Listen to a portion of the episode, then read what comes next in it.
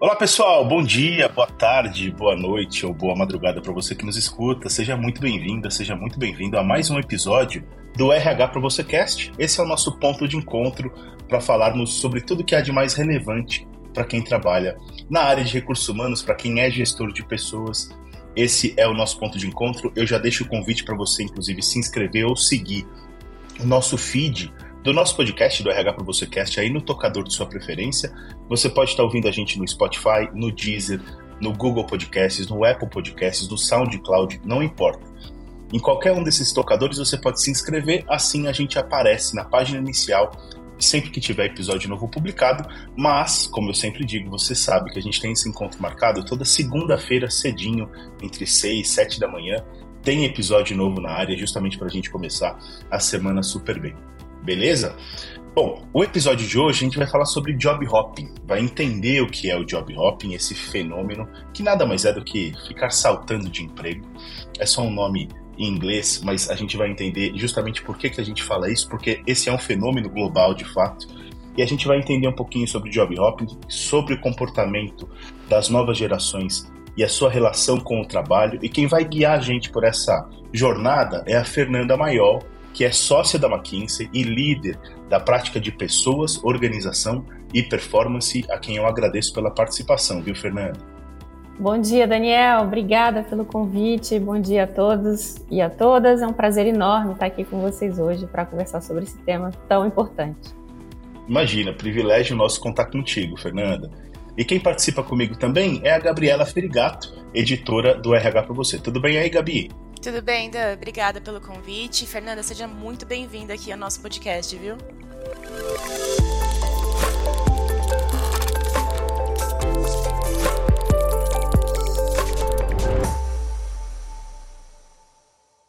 Bom, um levantamento feito pelo Ministério do, do, Trabalho e da Previdência aqui no Brasil mostrou que é, um quarto dos jovens entre 18 e 24 anos permanece dentro de uma empresa, na empresa, menos de três meses, tá? E um grupo correspondente a cerca de 2 milhões e meio de pessoas nessa faixa etária também esse, esse grupo que eu falei de 18 a 24 anos já já são 2 milhões e meio de pessoas. Outros 2 milhões e 400 mil pessoas, mais ou menos, ficam dessa, dessa mesma faixa etária, ficam menos de dois anos na empresa. Ou seja, estamos falando de quase 5 milhões de pessoas ficando menos de dois anos numa companhia, na empresa, sempre dentro da faixa de 24 anos para baixo. Tá? Esse fenômeno, como eu falei na introdução, não acontece só no Brasil. Isso é visto também nos Estados Unidos, onde a maior parte da, da geração Z fica menos de dois anos no, no, no, na mesma empresa, né, no ambiente de trabalho. E uma pesquisa da McKinsey, com 3 mil profissionais, indicou que 27% de, desses profissionais gostariam de mudar de emprego nos próximos seis meses. E entre os jovens, esse percentual sobe para 32%. Portanto, um terço também da força de trabalho dos jovens não está satisfeita, quer buscar novos ares e tudo mais. E aí eu queria começar a nossa conversa, Fernanda, perguntando para você o que o, o que está por trás desse fenômeno global que a gente tem encontrado. Se a gente olhar para gerações anteriores, era bastante comum que, que, que as ambições girassem em torno de permanecer por muito tempo na mesma companhia, justamente para ascender na, na cadeia hierárquica e tudo mais, e a gente simplesmente não vê isso hoje. Eu queria que você ajudasse a gente a começar a entender esse fenômeno. Sim. É incrível, né, Daniel? E, e, e só para complementar um ponto que você trouxe, quando a gente fala de jovens em posições de liderança, esse número aumenta ainda mais. Né? A propensão de deixar os seus trabalhos e, e, pular é ainda maior, o que é, é, é mais desafiador. Né?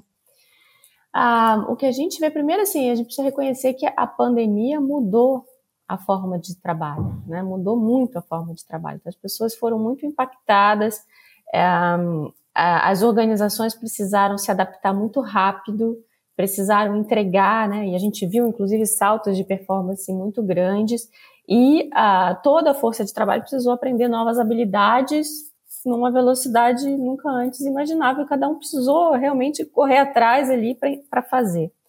E isso causou, foi a custa, né? De, não é que se trabalhou mais, né? Se entregou mais, se o esforço foi, foi maior E tudo isso gerou um questionamento em relação a, a, a qual é a, o propósito do trabalho. Então, por que eu estou trabalhando? Como, como eu vou lidar? A forma que as pessoas enxergavam o equilíbrio, vida profissional uh, e vida pessoal, mudou muito na pandemia. O trabalho veio, para muitos, veio para dentro de casa. Né? E, e, é interessante, para uns foi esse choque do trabalho vir para dentro de casa e ter que aprender habilidades novas muito rápido, e para outros, em outros setores, foi o fato de você precisar continuar trabalhando, porque você não podia, dado a sua atividade, não podia ficar em casa. Então também gerou questionamentos. Assim, por que uns podem ficar em casa e eu tenho que ficar trabalhando? É, e o que a gente vê hoje é isso, é, é, é o resultado de, de, uma, de uma força de trabalho que parou para pensar, que experimentou novas coisas, que está se questionando. E que está buscando mais é, oportunidades de desenvolvimento. Então a gente vê que essa essa mudança né, de, de por que as pessoas deixam o seu, o seu trabalho, por que elas deixariam, nossa pesquisa viu que, no fundo, o que elas buscam, é, metade dessas pessoas que consideram deixar seus empregos nos próximos anos, buscam oportunidades de desenvolvimento. Então, esse é o principal fator, oportunidades de desenvolvimento.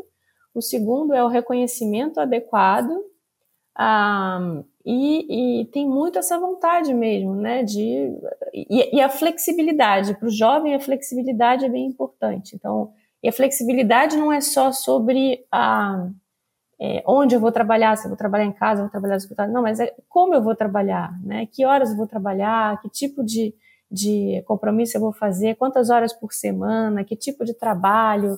É, então, essa flexibilidade também vem. Então, oportunidade de desenvolvimento, reconhecimento e flexibilidade foram temas aí que vieram com muita força e que, e que a força de trabalho de uma forma geral está buscando e que o jovem mais intensamente. Fernanda, nesse, é, nesse impacto da pandemia, né, e até que talvez existisse antes, a pandemia trouxe de uma forma mais forte, né, e reforçou os modelos de trabalho, mas como você bem disse, não é só sobre home office, trabalho híbrido, é, enfim, é, é uma flexibilidade de forma geral, mas nesse movimento de flexibilidade, é, você acha que de alguma forma impactou o senso de pertencimento desses jovens, desses profissionais nas culturas corporativas?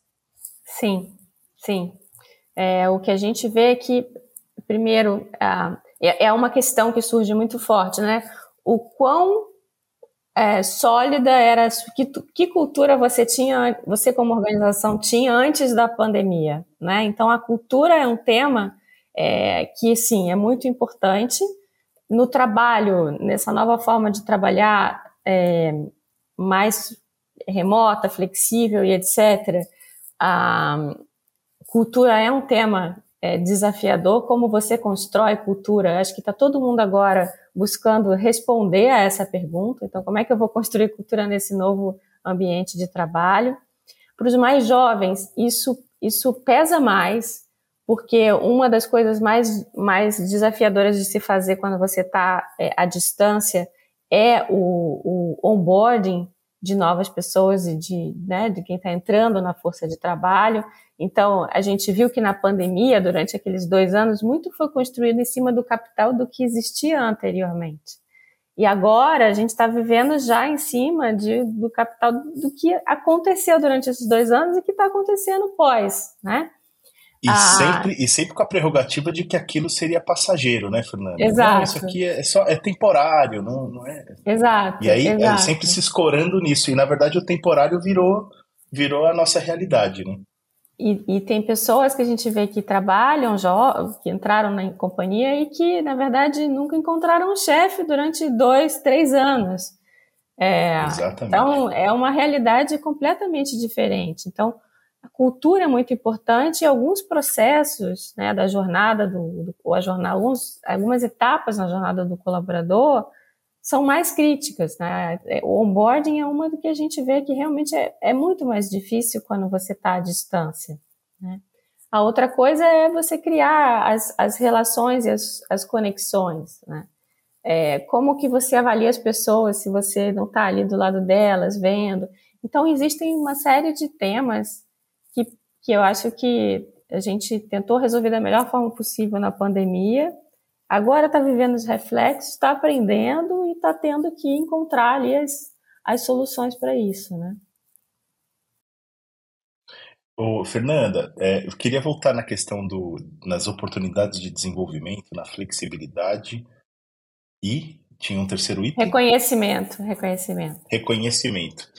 É, de, desse tripé, é, a, gente, a gente produz conteúdo para RH, a gente fala muito desses tripés, obviamente. A gente fala muito de, de todos esses aspectos e de como o RH precisa ter inteligência para saber lidar com eles, justamente para atrair novos talentos e tudo mais. Mas a minha percepção, Fernanda, é que além, além disso, é, a própria relação dos jovens com o emprego, ou do que o emprego ou o trabalho significa na vida deles, também tem, tem mudado. Assim, é, por que, que eu trabalho? Né? Reflexões ainda mais profundas, digamos assim, que foram geradas principalmente nesses últimos dois anos. É, eu não imagino necessariamente que a pesquisa capte algo assim, mas é, eu queria que você falasse é, na, na, na, lida com RHs, clientes da McKinsey e tudo mais, se você percebe isso também, ou até esse questionamento do próprio RH em transformar a relação do capital humano com o trabalho, porque eu acho que é, a, a, acho não, né? A barreira do, da, divisão, né? Trabalho, vida profissional, vida pessoal, ela foi simplesmente é, dissolvida ao longo, já vinha sendo, né? Mas assim, ao, esses últimos dois anos ajudou a dissolver ainda mais. E aí é natural que a gente repense muito da nossa relação com o trabalho. Queria que você falasse o que você tem percebido junto às empresas atendidas. Sim. Um dado que a pesquisa trouxe para gente, Daniel, um, que chamou a atenção, se a gente olha para a força de trabalho é, que representa a força de trabalho brasileira, né, no, de uma maneira geral, é, a gente viu né, que um terço considera é, a possibilidade de deixar os seus empregos nos próximos três a seis meses. E desses um terço, quando a gente pergunta, tá, mas quais são as condições para você deixar o seu emprego? 60% fala que deixaria sem ter, sem necessariamente ter um outro trabalho confirmado. Exato, olha só. Então, isso, isso é muito forte, né? E a gente viu a mesma coisa quando a gente faz a pesquisa nos Estados Unidos, Europa, mas aí, obviamente, no Brasil vai ser diferente, porque a gente tem uma, né, uma população desempregada, a gente tem jovens que, que não estão trabalhando, mas na realidade, não. A gente vê que, que, que realmente tem é, esse grande questionamento está aqui resumido, é, resumido, está tá comprovado em números, né? Perfeito. É, e isso vem muito forte. Ah, o que a gente vê de olhando assim para como o RH está encarando tudo isso, ah, eu acho o RH é, aí a gente olhando também para a pesquisa que a gente fez recente, eu, é, perguntando para os gestores de RH como é que eles estavam olhando tudo isso. A primeira coisa assim que o tema de talentos continua sendo um desafio. Né? Ele já era, a gente compara com pesquisas que a gente tem anteriores. É, então, metade dos, dos RHs que a gente entrevistou diz que não tem a força de trabalho, não tem os talentos para realmente entregar a sua estratégia. Esse desafio fica. Acho que a boa notícia nisso tudo é que o RH se tornou mais estratégico. Então, quando a gente compara hoje e olhando as atividades que o RH está desempenhando hoje versus quatro anos atrás, assim, a gente viu um aumento né, de participação em decisões estratégicas, participação em atividades estratégicas considerável. Então, hoje o RH se considera duas vezes mais influente do que o que era quatro anos atrás. Isso é resultado da pandemia, né? Porque com a pandemia, uma das áreas que precisou mais atuar para lidar com tudo isso foi o RH, porque a gente falou, tá falando de um tema de pessoas, né? Então, acho que o, o, uma das, das é, dos impactos que a gente vê é isso, o RH mais influente, mais presente. E aí a boa notícia é que quando você pergunta, tá, dentro da área de, dos temas de gestão de pessoas, o que, que é a sua prioridade? É, desenvolvimento de pessoas surge como a prioridade, seja plano de carreira, seja feedback e desenvolvimento. Então, eu acho que a gente não tem as respostas todas, mas a gente está evoluindo, caminhando ali no, e as organizações estão sim percebendo isso e indo nessa direção. E, e, Fernanda... É, e, e no limite, né? Desculpa, Gabi, é que assim, eu só ia complementar, porque eu, eu acredito que no limite, o fato de você investir em desenvolvimento, em autodesenvolvimento e em desenvolvimento do capital humano, já é uma forma de ressignificar o trabalho, né? Quer dizer, eu não estou ali só contribuindo, eu estou crescendo, né? Eu tô, eu não estou só dando a, as minhas horas do dia, né? Ou vendendo as minhas horas. Isso, isso definitivamente mudou, né? Eu acho que assim a, a necessidade que todos nós sentimos, eu acho, de atualização, de desenvolvimento, ela precisa ser alimentada, ela precisa ser preenchida. E é que bom que os RH estão olhando para isso, né, Gabi? É, com certeza. É, mas até pe pegando isso do RH estratégico, dessa mudança do RH estratégico, a gente fala muito, né, no nosso site, nossas conversas, o quanto ele está mais próximo do negócio, né? Antes ele ficava um pouco mais distante, mas agora ele, ele se envolve mais no, no impacto, no quanto as, as iniciativas, as ações vão ter um impacto direto no negócio em questão. E até puxando para isso, a minha pergunta é, é, esses dados que a gente trouxe hoje, hoje, os dados da pesquisa, dessa rotatividade, né, porque é uma, uma taxa de rotatividade, o quanto isso pode impactar nos resultados das empresas. E até você trouxe do onboard, né, o onboard tem um custo, né? Você se, se dedica, tem um tempo, tem um custo, tem uma estratégia, você faz um onboard, daqui três meses você tem que fazer um novo onboarding. Então, assim, só um exemplo né, dessa prática, mas todos os, os impactos desses, dessa alta taxa de rotatividade para as empresas, e só pegando em bala, eu estou falando do, do, olhar das empresas, mas também se há um impacto para esses profissionais, esses jovens profissionais que ficam pulando de trabalho, porque assim, a gente tinha um, um histórico, né, de que, é, bom, enfim, eu lembro da, da minha mãe, que era de RH, falando, ah, se você olha no currículo que a pessoa tem pouco tempo numa empresa, o recrutador percebe, é, fica, né, por que, que ele ficou pouco tempo nessa empresa? Não sei se isso mudou, aí você pode dizer com mais propriedade se isso mudou, se o recrutador fala, não, se ele mudou, ele está procurando algo melhor, foi mais importante para ele. Mas isso também tem um impacto para esses jovens que estão buscando novos empregos e tem lá no, no, currículo dele três meses em um, três meses em outro. Como que fica? É. Então, primeiro, a primeira pergunta, Gabi, eu acho que é, foi justamente o que a primeira coisa que veio na nossa cabeça. Né? A gente falou assim: uau, um terço da força de trabalho planejando deixar seus empregos o impacto disso enorme. E aí a gente fez uma estimativa, né? Então, na realidade, a gente está falando aqui de 10 a 15% de impacto nas receitas das organizações. Por quê? É exatamente o que você falou, né? São os custos para recrutar, é, são os custos para você fazer o, o onboarding das pessoas e o tempo que leva para uma pessoa produzir no seu potencial. Né? Então, esse tempo, a gente, para você alcançar a produtividade esperada, leva um certo tempo. Né? Então, é, o tempo de vaga vazia até você conseguir preencher. Então, tem uma série de custos envolvidos aí que levam a esse, a esse valor que não é menor, 10 a 15% de impacto em receita, podendo chegar a 10 a 15% de impacto de receita. Na, na questão do, do como você olha para esse profissional, eu acho que primeiro, assim, todas as empresas é, já estão reconhecendo, e acho que não estão, estão no caminho de, de que uh, os níveis de attrition, né, eles vão aumentar, né? especialmente para quando a gente fala, por exemplo, de talento técnico, tecnologia, é, tecnologia e etc. Isso é muito mais alto. Se a gente fala, olha, se você conseguir reter alguém nessa, nessa por um ano, Tá muito bom. Dois anos é muito bom. Porque nesse tipo de talento é isso. Você é, é, é, usual perder alguém com seis meses, porque se a, se, você, se a pessoa recebe uma oferta de um para um trabalho que ele considera mais significativo ou por uma empresa que ele tem na cabeça que é a referência, ele troca. É, então essa, essa, as referências que a gente tem, elas sim é, mudam, né? Então, mudando, a gente está vendo isso na prática. Inclusive por setor. É, tem um desafio grande de setor. Então, a gente viu, inclusive na pesquisa, que quando você está no setor de tecnologia, mídia, essa, esse, esse attrition, a, a probabilidade de attrition é menor. Porque são setores que onde você tem mais tecnologia, você já está com formas mais flexíveis de trabalhar, então as pessoas estão ali, é, é, é, é consideravelmente menor. Você vai para outros setores, como o setor de educação, por exemplo, que é um setor que ainda está transformando, que foi muito impactado na pandemia, que teve pouco apoio, né? Os professores tentando ali se adaptar e aprender.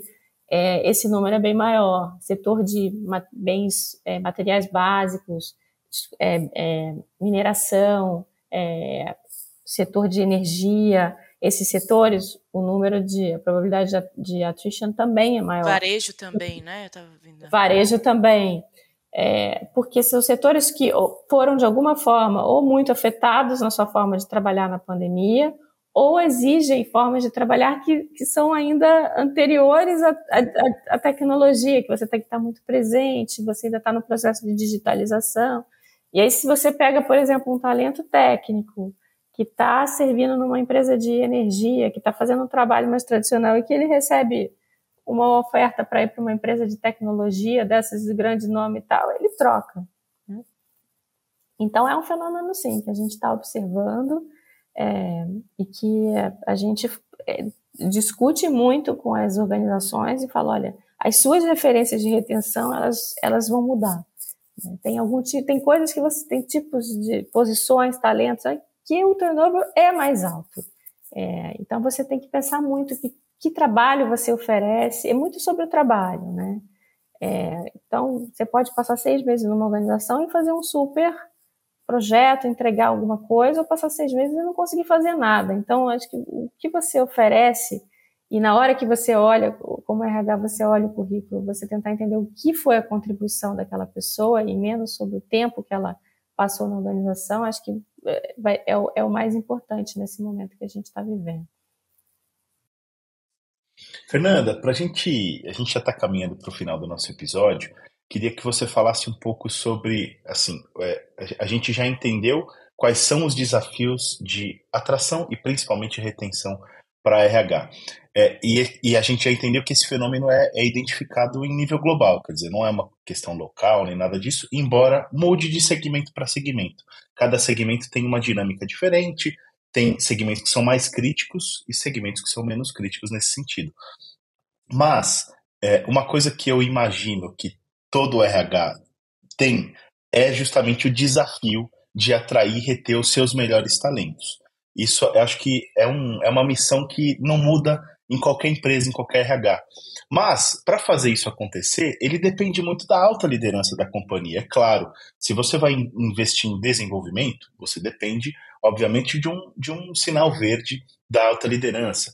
O trabalho flexível, que é uma coisa muito valorizada, também a gente tem percebido, e a gente tem feito matéria sobre isso, que em algumas empresas a alta liderança quer a volta do, do presencial 100% e tudo, mas isso obviamente colide, conflita com o, a política de atração e retenção de talentos. E aí eu queria que você falasse, de acordo com a sua experiência, como é que tem sido a relação RH, alta liderança, é, é, se o RH tem tido força argumentativa, de fato, para fazer, fazer cumprir a sua missão ainda que a alta liderança tenha dificuldade de, de olhar e de entender esse cenário como um todo. Né? É uma, uma ótima pergunta, Daniel. Ah, primeiro, acho que a gente precisa reconhecer que quando você está no, no, momento de complexidade, no, no momento de incerteza, a reação natural é você recorrer à tua experiência prévia. Né? Então, a liderança ela recorre à experiência prévia, porque ah, foi assim o que, que, deu certo lá atrás. O que né? deu certo. Então, acho que esse, esse é o primeiro ponto. É, e aí, a provocação que tem que vir é que, olha, realmente, com tantas novas expectativas que a gente tem no mundo do trabalho, aquelas soluções que a gente usou anteriormente podem não ser mais as, as mais adequadas, né? E aí não dá para você se apegar a esses padrões reconhecidos. Um, então a liderança precisa se transformar do mesmo jeito que a força de trabalho está se transformando, né? E aí um, uma das coisas que a gente vê que mais é, ajuda nesse diálogo é trazer a voz da organização, trazer a voz das pessoas. Né? Então, um, quem está.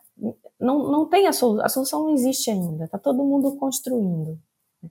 E, e o que a gente tem visto é que quem está construindo melhor está escutando as pessoas, está escutando o que o colaborador está dizendo, está escutando.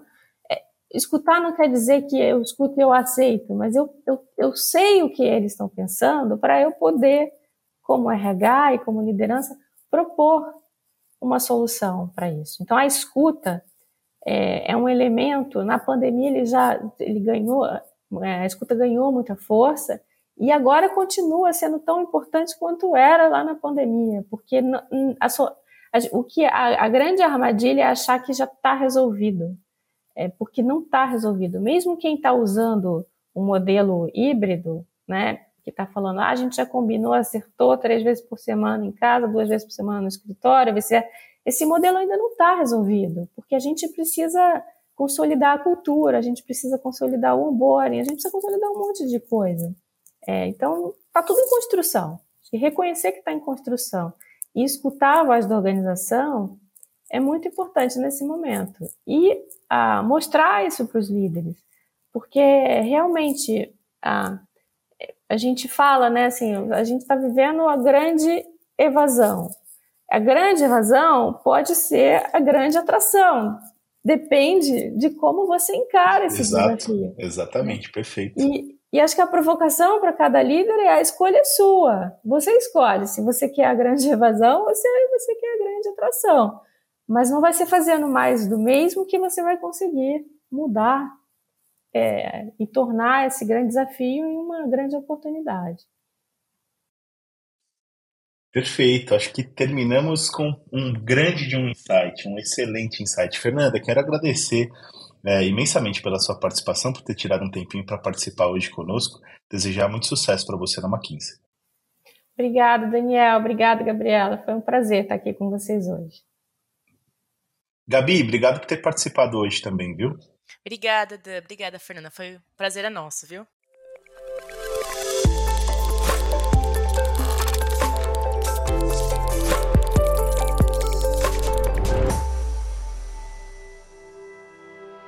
E aí, curtiram o nosso bate-papo de hoje com a Fernanda Maiol? Ela é sócia da McKinsey e líder da prática de pessoas, organização e performance. E quem participou comigo hoje foi a Gabriela Ferigato, a Gabi, que é editora do RH para você. Eu deixo o convite aqui para você seguir o RH para você nas redes sociais. A gente está no Facebook, no Instagram, tem canal no YouTube e, obviamente, tem lá o nosso grupo, né, tanto a Company Page quanto o grupo no LinkedIn, com mais de 60 mil profissionais de recursos humanos trocando ideias todos os dias lá no LinkedIn. Fica o convite para você fazer parte dessa comunidade também. E, como não podia deixar de ser, o convite também para você acessar o rhpravocê.com.br, que é o nosso portal, nossa plataforma de conteúdo, porque lá você vai encontrar todos os conteúdos sobre os quais a gente falou neste episódio e nos outros produzidos pela nossa área de redação, produzidos pela comunidade de RH, a gente tem uma área de collab lá, produzidos por colunistas, experts em RH. Então fica à vontade, a casa é sua, fica o convite para você acessar o rhpravocê.com.br. Mais uma vez, eu desejo que você tenha curtido o episódio de hoje. A gente se vê no próximo episódio, na próxima semana. Até lá, um abraço. Tchau, tchau.